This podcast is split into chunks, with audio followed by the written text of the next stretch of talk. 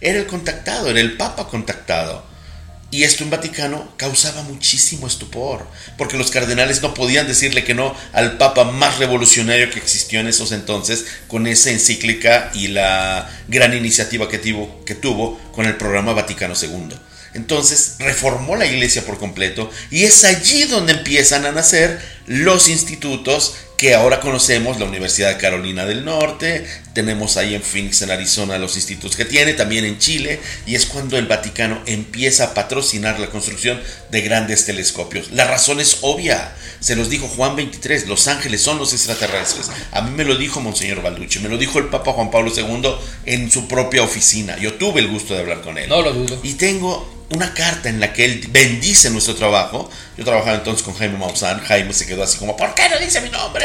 Porque bendecía el trabajo y nos conminaba a continuar, dice esa carta, por el bien de la humanidad y porque su conocimiento lo despierte para que este encuentro se dé. Es impresionante.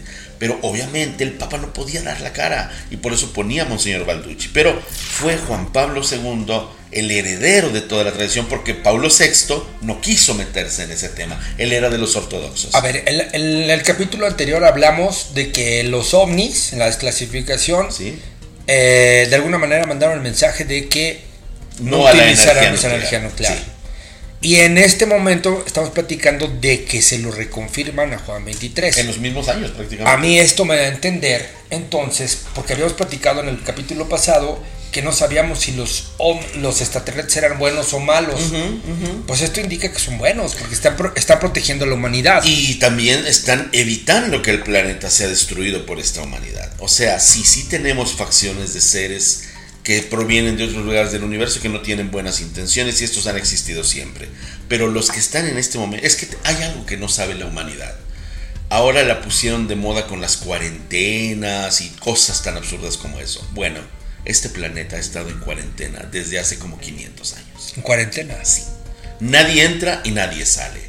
O sea que todo lo Sin que algún vemos, permiso. Exactamente. Todo lo que vemos de ovnis ya están aquí. Viven adentro. ¿Quién da el permiso? Los. eh, te tendría que hablar en terminología extraterrestre. Los astares. Que son como los generales que se encargan como de la migración y de que todas estas. eh, huestes o ejércitos o como le O- quieras o llamar que el- puedan entrar y salir por los volcanes por los polos e intervenir en los O sea que la película Los Hombres de Negro es entre totalmente real entre y entre hay una verdad. y hay una y un protocolo que se Porque así es como los, o sea, Es haz de cuenta que estoy viendo Los Hombres de Negro. Es así, y las entradas naturales son los volcanes. Por cierto, una película que nos está enseñando a conocer extraterrestres de diferentes formas, Sí. inclusive chaparritos grandes. Acuérdate que te dicen, la galaxia está en el cinturón de Orión. Y esa galaxia estaba en un colgantito que traía un gato, y era una galaxia. Y los arquilianos y todo peleaban por esa galaxia, porque el tamaño no importa en el universo. A ver, Daniel, una pregunta. Eh, si, si ya hay mucho interés de la Iglesia Católica, sobre todo de la Iglesia Católica, por estudiar a los extraterrestres, recordemos que la Iglesia Católica tiene influencia de, de los hebreos, de la religión hebrea. Y sí, Y la religión hebrea tiene influencia de los mesopotamios y todo lo que es Así es. De los eh, egipcios Babilonia. y- sí. Entonces, hay algo ahí que viene arrastrando desde hace mucho tiempo, Sí. en donde queremos descubrir en realidad, ahora sí como es el eslogan de este programa, cuáles son nuestros orígenes y quién nos creó. Entonces, mi pregunta sería, ¿qué pasaría si la Iglesia Católica diera a conocer que en efecto nosotros somos creación extraterrestre?